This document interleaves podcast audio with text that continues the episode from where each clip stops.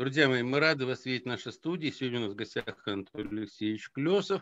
Э, в э, лишних представлениях, э, я думаю, здесь не нуждается Анатолий Алексеевич. Анатолий Алексеевич, добрый вечер. Мы рады добрый вас видеть в нашей студии. Добрый вечер.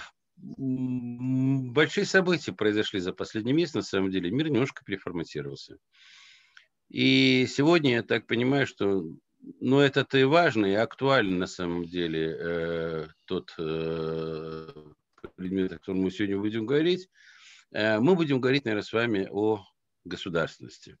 Не о государстве как таком, а о государственности. Анатолий Алексеевич, вам слово. Вопросов задавать не буду. Здесь я понимаю так, что у вас есть свой определенный э, взгляд на эти вещи. И у нас поэтому эфир так назван. Взгляд издалека. Да, спасибо, Александр Гарунович. Э, действительно, хотя я по поводу, вот, в отношении своей профессиональной принадлежности предпочитаю рассказывать о науке, но иногда приходится говорить и о том, что можно назвать политикой. И это, хотя я понимаю, что я нарываюсь сразу на резкую оппозицию части людей, потому что у людей разные впечатления, но э, за державу бывает обидно поэтому приходится вот такие вещи высказывать. А живу я в США уже больше 30 лет, поэтому на самом деле, хотя и наезжаю э, примерно раз в год э, в Россию, но, конечно, взгляд все-таки в основном издалека. Меня э, немало людей попрекают э, в комментариях, что вот, мол, э, нельзя вообще ему говорить о России, потому что он России не понимает, он в России не живет, ну и поэтому что там вообще тогда об этом разговаривать. Ну, тут я с этим не согласен категорически, потому что и в России у кого э, щи э, жидкие, а у кого жемчуг мелкий, а, а у кого и крупный жемчуг. И вот эти все три, так сказать, категории людей, у них тоже будет разные взгляды совершенно на Россию. Поэтому нет того, который бы знал о ситуации в России э, и мог бы, ну, за исключением, может, самых аналитиков высшего, высшей пробы, а, которые могли бы вот взять на себя смелость, что вот они представляют мнение людей, живущих в России. Нет такого, как ни в одной стране мира. Поэтому э, я бы хотел сегодня поговорить о том, э, что я живу э, далеко от России, что я вижу, какие я вижу закономерности и какие я могу сделать обобщения. А поскольку я по профессии аналитик, вообще люди науки аналитики, поэтому а, у меня будет вообще невозможно не политика, а, если угодно, научного сотрудника. Так вот, а, смотря, ну, на самом деле, должен сказать и следующее. Я, на самом деле, живу в России в огромной степени, потому что дома мы все говорим по-русски, а, дети и внуки мои говорят по-русски, смотрю телевидение на 98%, наверное, русское, только буквально несколько минут в день я просматриваю бегло новости э, журнала там, э, телевизионные американские, покупаем продукты мы в основном в русских магазинах, приятели русские, так что здесь в этом смысле мы крутимся в русской среде. И, конечно же, с приятелем мы, когда встречаемся, только говорим о России. Поэтому, конечно, откладываются определенные вещи. Так вот, когда речь идет о России издалека – что я хотел бы сказать? Россия, она ведь такая сначала преамбула. Больше тысячи лет Россия находится постоянно в состоянии войны. Либо это предвоенное положение, либо это боевые действия, либо это послевоенное восстановление, постепенно переходящее плавно в предвоенное положение и дальше боевые действия. Это больше тысячи лет. Это не могло не, не сформировать российской ментальность, если угодно. Ну вот действительно, как это было в самые ранние времена, времена княжеской Руси, это был э, князь с дружиной, которые профессионально защищали, так сказать, э, своих там э, ну, подданных, если угодно. И когда враг наступал, то остальные люди, крестьяне, они либо запирались в крепости, либо бежали в леса и прятались, а князь с дружиной выступали и профессионально воевали, защищая своих людей, а те, в свою, в свою очередь, их снабжали. То есть они, они были тыловое обеспечение, говоря, так сказать, языком относительно военным. И так было всегда, скажем, на Руси всегда процентов 5-10 были профессиональные военные, а остальные были тыловое обеспечение. И вот если пройтись по всем временам, всегда Россия воевала, и чем больше она росла территориально, тем больше было желающих оторвать куски, и уже э, боевые действия и забота и у профессиональных военных, и у людей, обеспечивающих, забота была именно о том, вот как выжить, как снабдить армию, то, что называется ВПК по-русски, и как, так сказать, на самом деле выжить. И вот если пробежать по э, истории России, ну, это понятно сейчас, чем речь, но я бы хотел немножко добавить предметности. Вот, скажем, даже начиная, начиная там 18 века. Смотрите, одни русско-турецкие войны были. 1735 год, 1768 год, 1787 год, с переходом в 19 век 1828 год и 1877 год, это уже на Балканах русско-турецкие войны. 19 век начинается. 1801 год – это поход в Индию, на который, правда, до конца не дошли. 35 тысяч человек, которые нужно было, опять же, обмундировать, их обеспечить. Они вышли значит, в сторону Индии, но убили Павла I, поэтому э, было прекращено. А дальше э, э, Кавказ, набеговая система горцев. А дальше и, и дальше Кавказские войны продолжаются до реальной середины даже больше, чем середины, до 1864 года. А вклинивается в это дело Отечественная война 1812-1814 год. Дальше 1840 год Среднеазиатские войны, присоединение Казахстана. Потом Крымская война 1853-1856 год. Далее э, в этом же веке присоединение Туркестана, то есть в итоге всей, всей Средней Азии – Начинается 1900 год, взятие Пекина в составе коалиции. Дальше русско-японская война, 4-5 год, Первая мировая гражданская война с Польшей, Финляндией, Великой Отечественной, послевоенной сложности, а, подготовка атомной бомбы, водородной бомбы, это все же мобилизация страны. На самом деле это гигантские дела. Потом Карибский кризис, конфликт с Китаем, Афганистан – Дальше Россия на пороге гражданской войны, чеченские войны, Ближний Восток, и сейчас опять на пороге войны. Вы понимаете, вот как ни посмотри, предвоенная подготовка, мобилизация, так сказать, если угодно, э, духовная, патриотическая, хорошо бы, если бы это было в еще более полной мере населения, дальше, не дай бог, боевые действия, дальше послевоенные какие-то, так сказать, проблемы, опять же. И так всегда. Поэтому мое положение такое – сформировалась у, у русских ментальность, ментальность человека-ружья. И это отличает в большой степени, причем это, это э, расслабленности нет, это постоянное напряжение, это работа, э, это профессиональная военная в армии, работа на армии. И вот эта ментальность, она в большой степени отличает все-таки людей русских или российских от, допустим, европейцев. Не мудрено, Война с Францией, 40 дней, Франция сдалась. Вы понимаете, вот такого самопожертвования не было, потому что с точки зрения либеральной, ну, сделали правильно, сдались и все, зато многое спасли. Дальше, э, и вот такие примеры. Вот, пожалуйста, э, Польша, 1939 э, год. Враждебное России государство. Я уж не буду напоминать э, совершенно хрестоматийные сведения, что когда была проблема в Чехословакии э, с, немцами, и Россия собиралась послать самолеты, поляки сказали, будут сбивать. То есть это была э, резкая война, как раз резкое отношение неприятельское к России. Но когда прижали 20 с лишним тысяч человек, перешло на территорию, как им всегда представлялось, враждебную, на российскую территорию. 20 тысяч с лишним шляхты, это дворянство, это офицерство польское. То есть, смотрите сами с точки зрения русского человека. Они не вступили в бой, они не погибли как воины. Они вместо этого, увы, пали позорной смертью пули в затылок. Все они были расстреляны. И меня даже сейчас не сильно интересует, кто их расстреливал. Немцы или русские.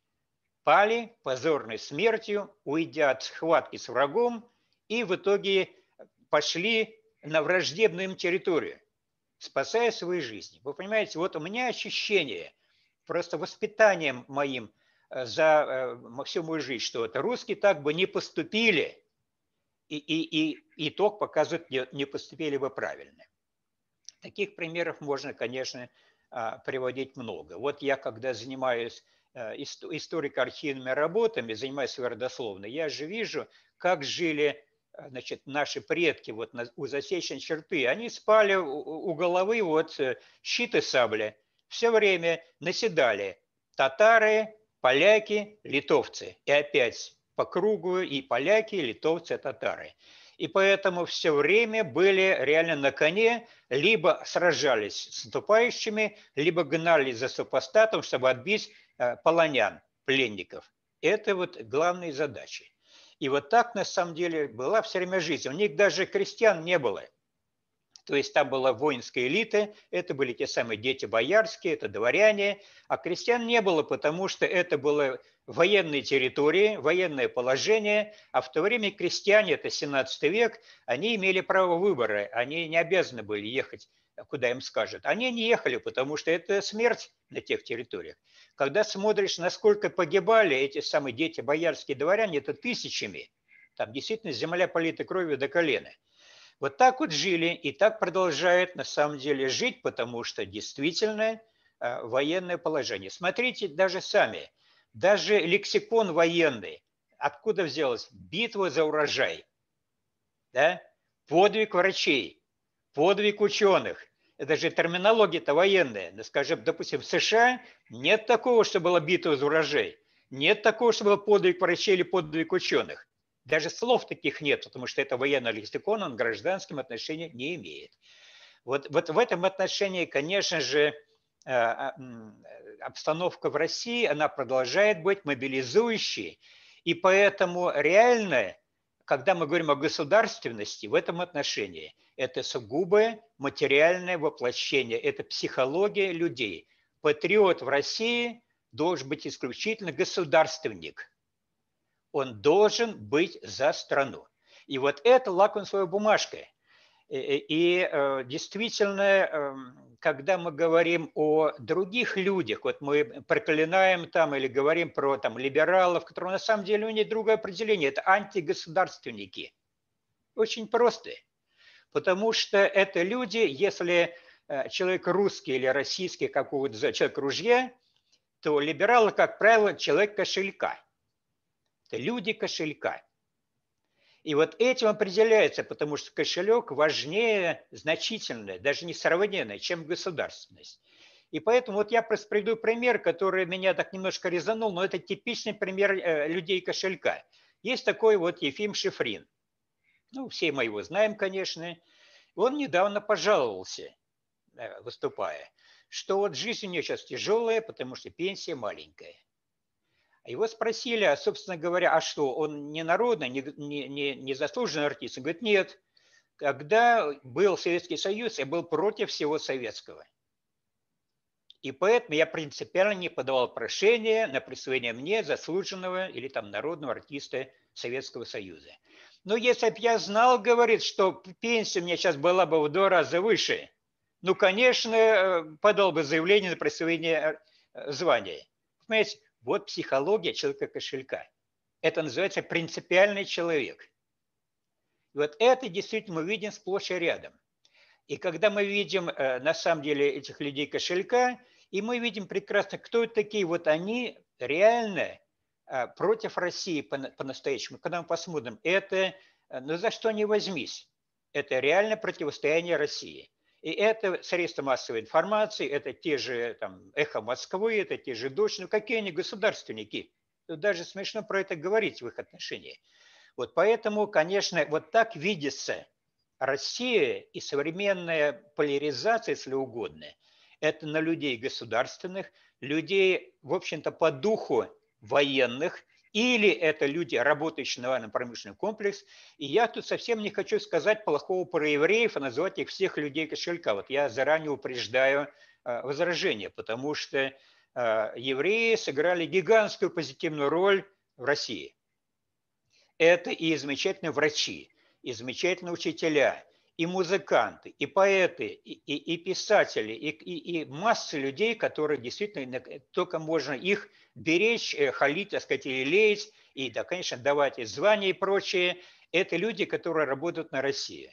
Должен сказать, что как только начинаются эти люди лезут в политику, как правило, и это просто мой личный опыт, я же здесь тоже с этими людьми встречаюсь, я крайне редко вижу вот людей такого рода, чтобы они одобряли, допустим, возвращение Крыма России, чтобы они вообще, чтобы они говорили что угодно позитивно про то, что делается в России. Это, это в основном совершенно негативное отношение. Поэтому здесь тоже самое. Вот э, государственник проводит четкую линию водораздела между людьми, которые противодействуют реально, и людьми, которые э, являются людьми государственными. Это вот то, что я бы хотел поделиться в первой части вот этого выступления. Это как видится Россия со стороны.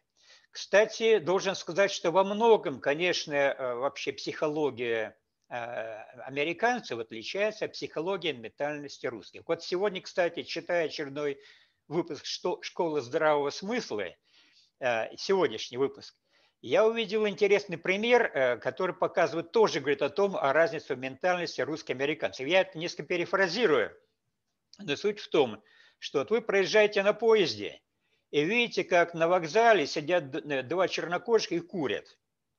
Вот американец скажет, ну, в этом городе одни негры живут. А русский скажет, наш, и, оказывается, им тут разрешают курить э, в местах общих. Понимаете, вот совершенно разное восприятие э, того, что американец работает конкретно по персоналиям, а русский работает по явлению. И это я вижу это каждый день. Потому что когда идет речь о новостях, допустим, о какой-то анализе ситуации, особенно сложной, у американцев всегда он работает на конкретных примерах. Автор он выбирает там Джона и Мэри, и вот Джон думает это по этому поводу, а Мэри думает по этому поводу. Все. А дальше автор этой статьи уже как ему хочется, он же э, трактует, и, естественно, он убирает от Джона и Мэри. Вот какого-то обобщения нейтрального сверху нет, он только снизу. Речь идет всегда о персоналиях. Вот, вот это тоже разница, конечно, в подходе очень во многом. Теперь я тогда, если будут какие-то вопросы, или я тогда могу перейти ко второй части взгляда издалека.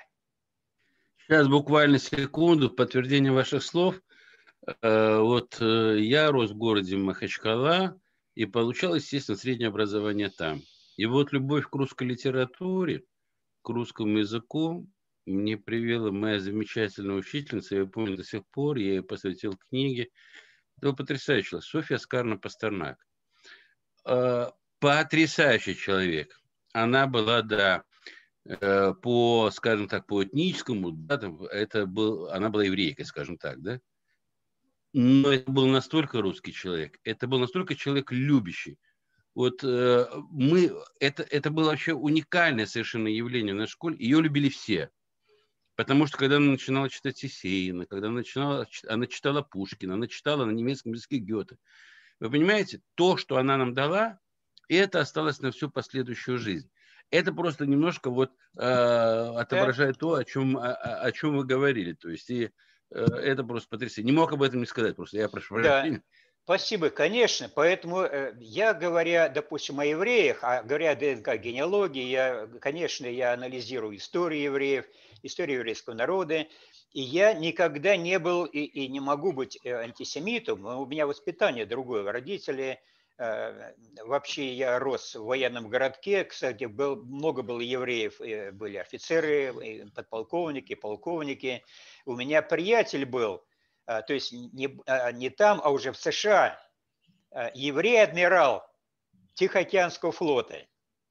И, и, и он, он был настолько хороший человек, я, я был, он меня пригласил на встречу здесь же в США, своих сослуживцев бывших, и к нему относились с гигантским уважением – а он не просто был адмиралом, он был много военным советником, он ездил по Африке, по разным странам Африки. Э, иногда бывают люди, так сказать, в черном морском кителе, э, там э, участвуют в этих делах. Вот, а поэтому, эм, конечно, говоря о евреях, это огромное количество людей исключительно талантливых. И поэтому просто говорить евреев негативно, но нельзя, я этого не выношу, и у меня есть такая прямая линия сети. Иногда высказывают негативно, всегда такие вещи блокирую или предотвращаю, потому что нельзя так делать. Но когда это речь о тех, которые лезут в политику и которые при этом э, занимают явно антигосударственную позицию – вот тут я уже, понимаете, всякие там Гозманов, Надеждиных и так далее, я их выносить не могу потому что это, это политика не государственная. Можно мне буквально 30 секунд да. тоже о евреях, уж коль заговорили. В одном из предыдущих эфиров, буквально на днях, э, интересный факт приводил. Во время Великой Отечественной войны в, в процентном отношении количество героев Советского Союза к количеству э, людей этой национальности на первом месте русские, а на втором, то есть на втором, внимание, количество героев Советского Союза к общей численности э, этой нации евреи, для справки. Да. То есть да. они не только учителя и ученые и музыканты, там если надо, там и, и повоюют нормально. Тем, если знают, за что воевать. Конечно, мы видим по Израилю современному, насколько там э, военные играют роль, и девушки служат, и, и много действительно того, чем э, можно с удовольствием на что посмотреть. Вот, хотя я это не к тому, что я сейчас занимаю резкую позицию вот Израиля против там, Палестины, но э, просто чаще Израиль показан в этом отношении на, на телеэкранах. Так вот, это к тому, что чем, наверное, все-таки русские отличаются в значительной степени от людей западных, хотя когда вот идет дискуссия, но иногда говорят, ну русские, они, они родину любят, но понимаете, но это, это не показатель, на самом деле есть множество людей и за рубежом, которые родину любят, вот скажем, есть такое место в Сан-Антонио, а, когда э, легендарное место, когда сто с лишним человек сражались то есть, против пятитысячной армии мексиканцев, которые те пришли, и, и все погибли. А, и, и про них, это легендарные люди, про них и фильмы, и песни, и прочее, вот они отдали свою жизнь. Там есть эпизод, когда, это эпизод правильный, когда их командир вышел вперед, прочертил палочкой э, линию на земле и сказал, вот, вот это вот наш рубеж. Кто хочет э, отсюда уехать, перешагивайте. Никто, ни один человек, и где-то 160 человек гарнизона, никто не перешагнул. Все погибли. Вот, так что эм, это местечко называется Аламо. А, и вот это возглас, э, значит, э, за Аламо, э, точнее, помним Аламо, remember Аламо. Вот это было, когда об этом мы знали, о гибели этих ста с лишним человек, то подошла армия уже американская, и они, все эти пять тысяч человек, практически всех 5 тысяч они уничтожили, то есть ликвидировали с криками «Помни Аламо», «Remember Аламо». И вот это вот э, голос, вернее, лозунг «Remember Аламо» очень важный для американцев. Все его, это Брестская крепость фактически э, в том варианте, э, в, в том изложении. Так вот, значит, это первая часть, которой я бы хотел остановиться, как виден отсюда, ну, как такое расхожее слово «код», вот, код русского человека. Это человек ружья – либо сам ружье носит, либо помогает тому, кто это ружье, так сказать, э, на себе носит. Теперь вторая часть, которую я бы хотел, которая меня тревожит, э, что отсюда я вижу, это отношение к вакцинам. Вот это, конечно, свистопляска. Вот это я переживаю, потому что э, я сейчас скажу несколько слов о вакцинах – и скажу о том, что есть огромное количество тех самых антипрививочных, которые имеют полное право вакцины не, не вакцинироваться. Ну, кто какие претензии предъявляет. Но есть люди, у которых там, я не знаю, э, мнительные в этом отношении, не хотят вакцинироваться. Есть многие, которые иглу не любят, что в них, так сказать, втыкали, но не хотят они, и все. Есть очень много, это на авось, такой русский авось. Авось принесет это самое. У меня, кстати, брат мой, который не хотел вакцинироваться, родной брат, сейчас лежит с э, ковидом, э, с частичным поражением легких. Ну, вроде как уже оклемался, похоже. Но вот он не хотел, считал, что пронесет. А вот, значит, причем последствия тоже могут быть, кто знает, какие это то могут быть. Вот. Тем не менее, имеет полное право не вакцинироваться. Но что, не это меня тревожит. Не то, что от вакцин, так сказать, не хотят делать. Дело лично каждый сам кузнец своего счастья. И в армии э, во время боевых действий не все каску одевают, кто, конечно, э, хочет побравировать, наверное, но это выбор каждого – Э, одевать каску или, там, или бронежилет в иной ситуации, или не одевать его. Выбор каждого, значит, но э, вероятность от летального исхода выше среди тех, у кого нет каски, или там у кого нет бронежилета, э, жилетов уже в более современной ситуации. Но что меня тревожит не это, а то, с какой ненавистью эти люди относятся к тем, кто вакцинируется. Я это на себе испытал. Я по, по, по просьбе одного э, канала, он такой э, далеко не самый известный, я выступил, рассказал о механизме вакцинирования, о том, как работают вакцины. Я полагал, что это полезно знать, э, и, и сказал, что вот я вакцинировался. А я на самом деле, я первую вакцину, вторая вот через неделю будет, я вакцинировался. Что разверлись хляби небесные. Две тысячи негативных э, этих самых э, откликов. Три четверти всех откликов были негативные. Причем, что писали люди, это какой-то кошмар. Во-первых, это какое-то ощущение, что это собрались какие-то кликуши, я не знаю, юродивые, ну, не знаю кто, потому что ложь лилась потоком. О том, что, вы понимаете, что меня еще тоже поразило э, несколько. Оказывается, с точки зрения массы людей, то есть десятки, если не сотни писали о том, что почему не хотят вакцинироваться, потому что правительство российское их хочет убить. То есть это специально это яд, который э, вбрасывается людям, чтобы не умирали. На каком основании это, в частности? А потому что это бесплатно. Вы понимаете, не угодишь людям.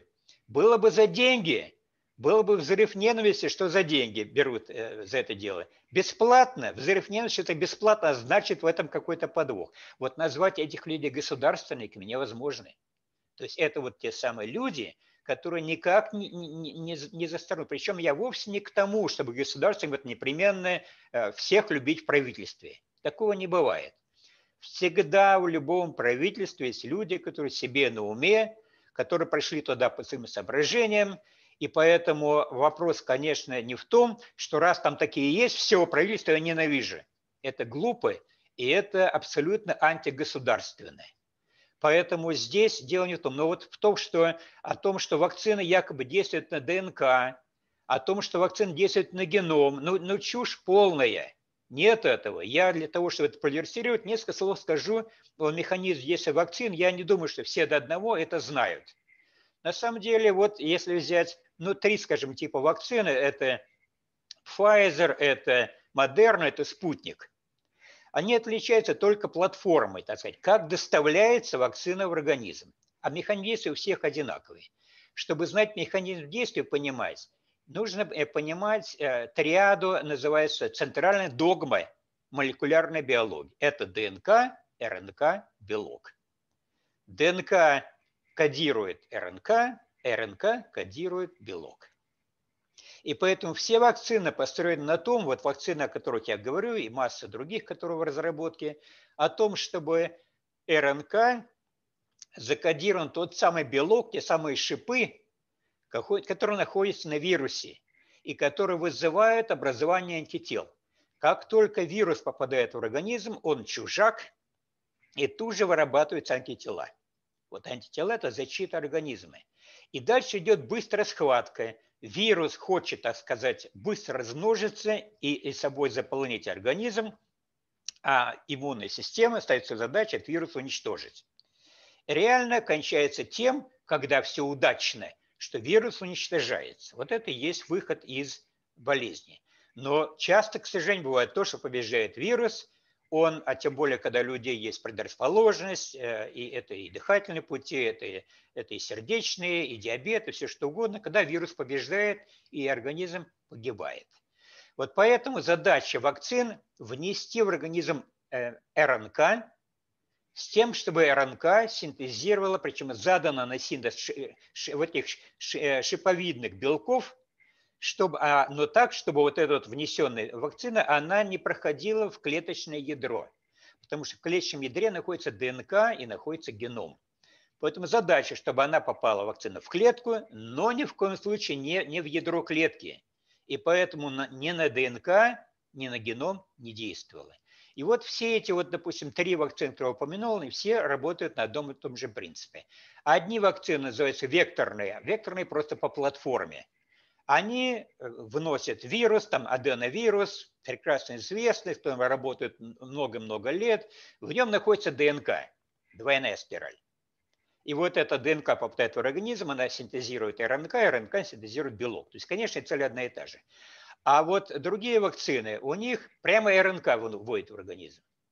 Без первой части ДНК. И эта РНК тоже синтезирует тот самый белок, шиповидный, и, значит, образуется э, э, иммунной системой. Все. Вот так работает вирус. А, точнее, это самая вакцина читаем эти самые, да, и причем ни один, ни другой, ни третий, повторяю, в ядро не входит, клетки на ДНК не действуют и на геном не действует. Сотни человек, сотни пишут о том, что вот о, вирус, вернее, вакцина, она портит ДНК и портит геном. Нет этого. Вранье абсолютное. Дальше. Э, масса людей пишут, он там что это вводится, это соли ртути, что вакцина содержит соли ртути. Да нет там никаких соли ртути. Это все придумано. То есть есть некие провокаторы, которые работают на том, что придумывают эти фейки, и люди их повторяют. Потому что, естественно, люди, причем, да, еще дальше, что никто этот вирус не видел.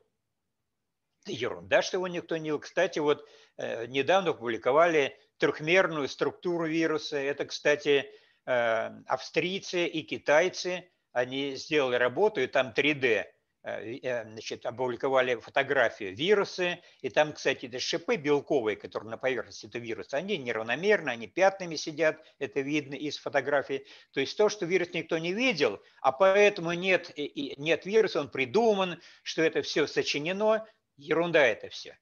Я не, не агитирую за то, что вы все делали прививки. Повторяю, что это дело каждого человека.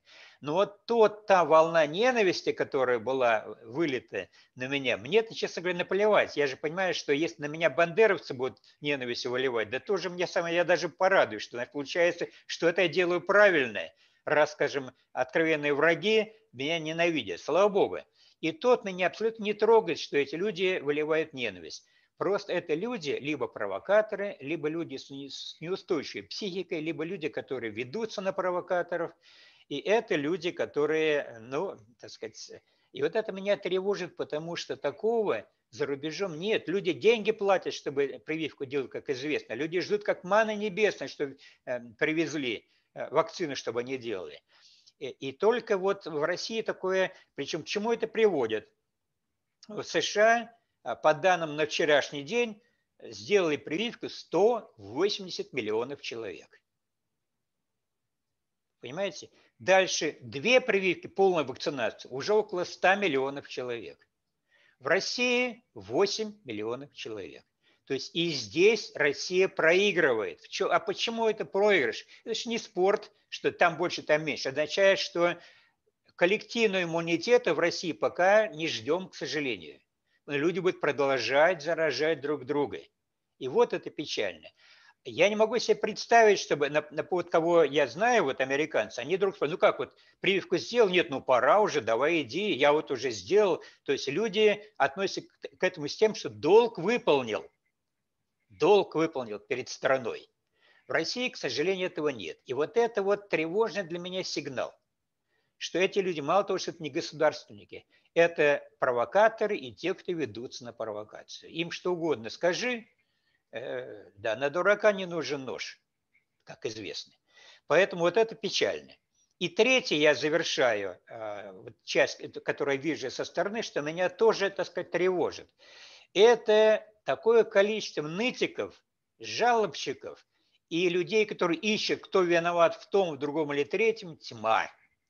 Вы понимаете, то есть люди не те, которые что-то делают в этом отношении, а те, которые ноют и, и жалуются. Я приведу пример. Понятно, что это не самый пример кардинальный, но должен сказать, что меня немножко достал э, человек по фамилии, не знаю, Гундаров или Гундаров. Э, ну, это инфекционист, ну, доктор наук э, медицинских, профессор, замечательный. Но вот серия его выступлений одна за другой, что не так и это, что не так и это. Вот э, почему-то для него объектом такой вот недоброжелательности является процентка, которая главный врач коммунарки, он же, он же глава коммунарки, что сколько там ошибок он делает, и то, и другое, и третье. И хочет спросить, слушай, Гундаров, ну ты пришел к нему, к проценткой, и сказал, я инфекционист, я специалист, вот я готов, там, не знаю, пойти за красную линию. Я готов делать, приложить свои усилия к тому, чтобы люди меньше умирали.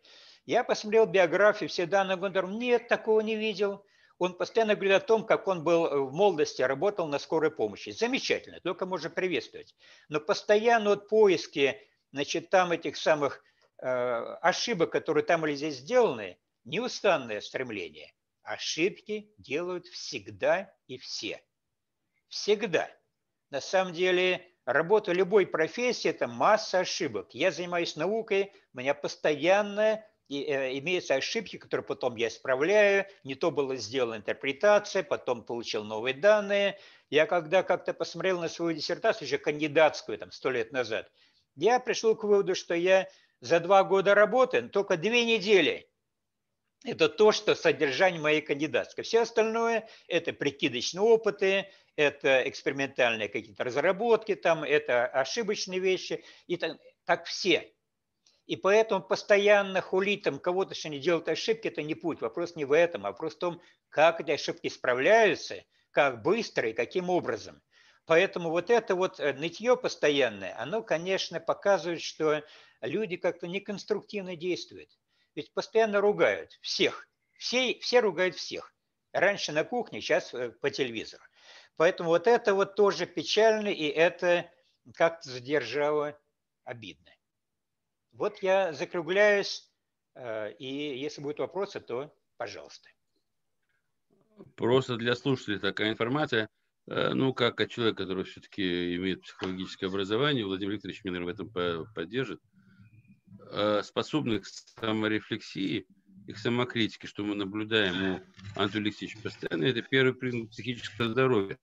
Ну, когда Антон Алексеевич чем-то рассказывает, пожалуйста, к этому относитесь с большим доверием, потому что если человек исходит из того, что он сам себя критикует и говорит, что он не всегда прав, это уже очень хороший, скажем так, вот Э, посыл, скажем так, для того, чтобы так, прислушаться к тому, что он говорит.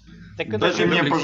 дайте мне, пожалуйста, три секунды, да, конечно, 3, 3 конечно. секунды, э, так сказать, в защиту людей, у которых такое неоднозначное отношение к вакцинированию. Вот смотрите, во многом виновато правительство само, наше российское. Несколько месяцев назад я своими ушами слышу, Голикова с Поповой говорят, чтобы был коллективный иммунитет в России, нужно, чтобы привилось там что-то 69 миллионов человек.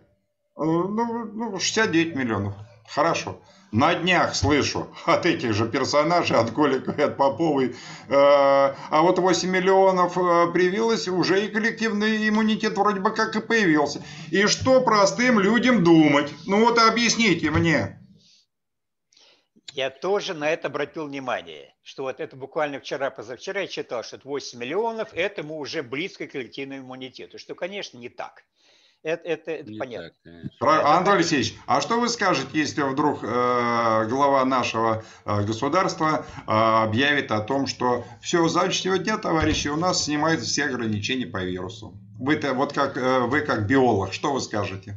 Я это скажу, о здоровье что... или о политике? Понятно. Я скажу, что это личное дело каждого на самом деле. Да это понятно. Одевать это понятно. маску, сидеть дома, сним, снимается ограничения. Если у нас, скажем, снимется ограничение, а у меня не прививок ничего нет, я, тем не менее, я буду сторониться людей и буду носить повязку. Пусть это будет как избыточное, но лучше так, чем по-другому. Ну, у нас, вот смотрите, в лентах новостей, не знаю, видели вы или нет, опять этот вирус хреновый, э, опросы показали, 15% населения хотят ввести масочный режим навсегда. У меня только вопрос, они на себя будут маски одевать или на остальные 85%? Ну, вы понимаете, это тоже следствие командной системы, о которой я говорил, но уже э, операция определенная, то есть избыточная. Вот, вот эта командная система, надо, чтобы все шли в ногу. А вот э, не просто так, а потому что я так считаю. Вот они так считают. И поэтому вы понимаете, я далек от того, чтобы все указания правительства принимать, э, так сказать, на веру, потому что есть указания, конечно, когда это директива, это связано с, там, с введением военного положения, это один разговор. А когда кто-то говорит, там снимается масочный режим, не снимается, каждый кузнец своего счастья. Поэтому смотрите сами. Это все понятно. Каждый, вот смотрите, вы в первой части своей, э, своей, э, своего выступления заметили, что а, один из важных кодов э, русских – это, так сказать, человек-ружья, который всегда в напряжении, готов, так сказать, защищать Родину. А я вам хочу сказать, есть два народа на планете, тоже в коде записано. Отношение к центральной власти крайне критическое. Это у русских и у французов. Вот все, что касается, все, что исходит сверху, сразу, блин, ну сейчас ну точно э, обман, обман. Это тоже в русском коде. Э, это тоже, поскольку вы занимаетесь, как я понял, психологией, это тоже, конечно, важно, и это необходимо принимать к сведению. Дело в том, что э, к вопросу о том, о том, что критически относиться к правительству, ведь это сыграло гигантскую негативную роль в Российской империи. Считалось, что интеллигенция – это те, которые критикуют правительство, которые не подчиняются правительству, которые ищут ошибки в правительстве. В итоге те, кто смотрит сейчас э, многосерийный фильм э, значит, э, Тихона Шевкунова, то они, там прекрасно этот момент пройден, когда считалось добрым делом противодействовать правительству, укрывать террористов – то есть прятать у себя физически их, и приветствовать. Праздник был, когда погибал очередной там член, я не знаю, там Госдумы там, или тоже Столыпин там, или кто-то, член царской семьи. Это был праздник. В итоге к чему это привело? Кто погибли десятки миллионов людей. Поэтому я думаю, что противодействовать правительству здравый смысл. Это нормальное дело, когда считают то, что я э, могу не выполнять. И я, так сказать, вот э, у меня своя голова на плечах есть разные ситуации. Те, которые слепо веруют тому, что сказано, конечно, это роботы. Понятно. Те, кто в штыки воспринимает все, что сказано, это другая сторона, это робота, но в другом отношении. Поэтому я думаю, что каждый все-таки должен руководствоваться каким-то здравым смыслом, но при этом, когда правительство дает э, такие вот странные э, вещи, ну, типа снимается маточный эффект, или наоборот, все должны быть маточным эффектом, это не означает, что нужно тут же вставать в пику государственности.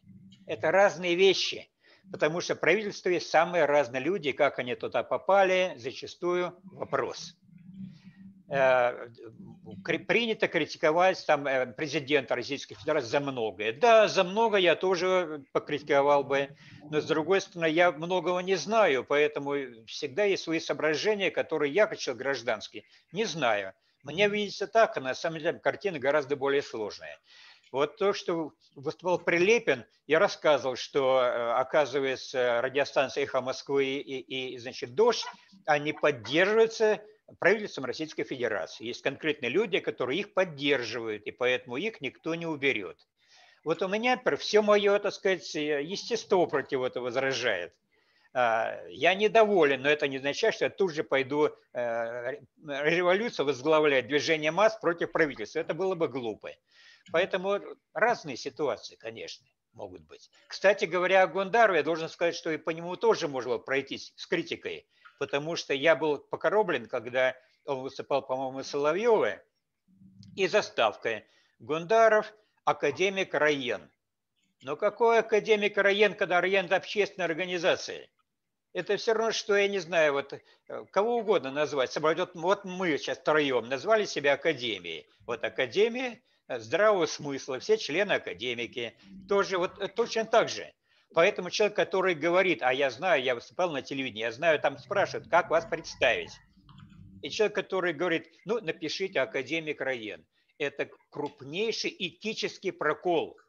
Нет Академии Раен. Как нет, я уже привел пример, все равно, чтобы пойти в военторг, купить э, штаны с лампасами и представлять сам публике генералом. Но, но это же несерьезно. Чтобы стать академиком, нужно пройти, карабкаться, много ступеней. Действительно, чтобы наконец э, тебя признали, избрали. А если характер плохой, то не изберут. Хоть ты семь пядей во лбу, они изберут на ножах со всеми. Поэтому это дело, так сказать, научно-политическое, э, стать академиком. и просто себе назначить себя назначить академиком, это, это несерьезно, поэтому это большой минус. Поэтому тут можно много критиковать. Но э, вот скажем, а просто такое, что вы делаете для этого? Я скажу, а я что делаю? А я вот об этом пишу. Я возражаю, чтобы общественные организации именовались академиками. И там пошло академик Левашов, академик Горяев, там академик Кундар. Да нет такого, нет таких академий. Академия – это Национальная академия наук страны. Это мы сейчас договоримся, что и нет академии небополитики. Нет, академия, академия есть, конечно. На самом деле академия – это еще древнегреческие философы. Они давали определение. Академия – это собрание единомышленников, выпускающих свой орган. А если в Академии не политики всего один э, человек, э, и он академик, это тогда, это тогда он, что? Он, он не академик, он член Академии геополитики. Вот скажем, э, у нас Академия ДНК генеалогии, но в уставе Академии я сам э, написал пункт первый. Ни один член Академии ДНК генеалогии не имеет права называться академиком. Понимаете, сразу это внесено с самого начала – я, скажем, член Национальной академии наук Грузии, а там, а там... Видимо, надо встать просто при, такой, при таких нотах. Вот, а, и там написано в уставе, никто не имеет права в Грузии называться академиками, кроме членов Национальной академии наук Грузии. Это, это обычное дело. Э, и поэтому это тоже, вот я что делаю к тому, я выступаю и говорю о том, что нельзя, это неэтично потому что это размывает важный принцип, этику. Это то же самое там в армии есть, там, э, э, есть негодяи, безусловно, все отдают честь, когда нужно, все, так сказать, выполняют устав, выполняют правила. Поэтому есть правила, которые надо исполнять. Вот к этому вопросу. Так. Анатолий Алексеевич, я в заключении нашей сегодняшней встречи э, хочу просто вот эту вот главную вашу мысль, как мне показалось на сегодня, донести до наших слушателей. А в чем-то главное для себя видела то, что э, мы находимся на самом деле под прессом э, мнений различного рода людей, которые не являются экспертами, которые не являются знатоками, которые не являются специалистами в той области, но, во всяком случае, когда мы говорим о вирусе. Они на самом деле ажитируют этот вот психоз или нездоровые отношения. Поэтому, дорогие мои слушатели, я вас очень прошу, если вы там и материалы какие-то распространяете или к чему-то прислушиваетесь, ну, обратите внимание на то, кто об этом говорит. Если об этом говорит э, ученый Клесов, у которого у вас же биологическое образование, то я, я же понимаю, что если вы говорите об этом, вы говорите как специалист, то это одно. Но если это говорит какой-то Гаврилов, у которого ни образования, ничего в этом нет, он вам начинает втюхивать про э, структуру этого генома, про там еще что-то. Но это смешно на самом деле. Ведь э, вот эту вот волну, которую создают, да, там, негативную, там, я не знаю, там еще создают именно люди, которые на самом деле являются профанами.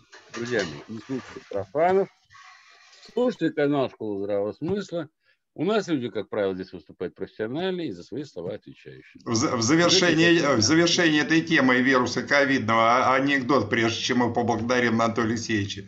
Э, больной э, э, лежит и доктора спрашивает, доктора, я умру? Тот, умрете. А может быть, еще поживу? А смысл? Ну, немножко грустный. Немножко грустный анекдот. Ну, хорошо, Антон Алексеевич, тогда, спасибо тогда вам огромное. Меня, Дай меня, Бог вам здоровья. Тогда, да, если, если можно, я закончу, чтобы вот э, повеселить. Конечно. Это уже очень трагичное или, или драматичное завершение по поводу смысла жизни.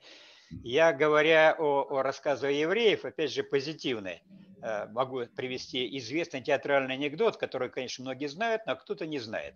Это когда в, э, в опере там, Борис Годунов, э, значит, соответственно, подходит тенор, обращается к залу и, и, и поднимая руки, поет «Православные, православные».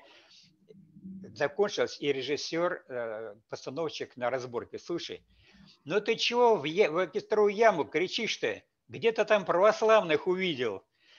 Вот, так что здесь то же самое. Позитивный момент. В оркестровой яме сидят не православные, а в Большом театре они играют тоже очень большую роль. Так что здесь, опять же, огульное нельзя поступать, и, и я возражаю, если кто-то мои слова воспримет как вот э, общее какое-то возражение против евреев. Конечно, нет. Спасибо за внимание. Как всегда было послушать Анатолий Алексеевич, вам спасибо огромное. Всего вам самого-самого доброго. И когда след... мы так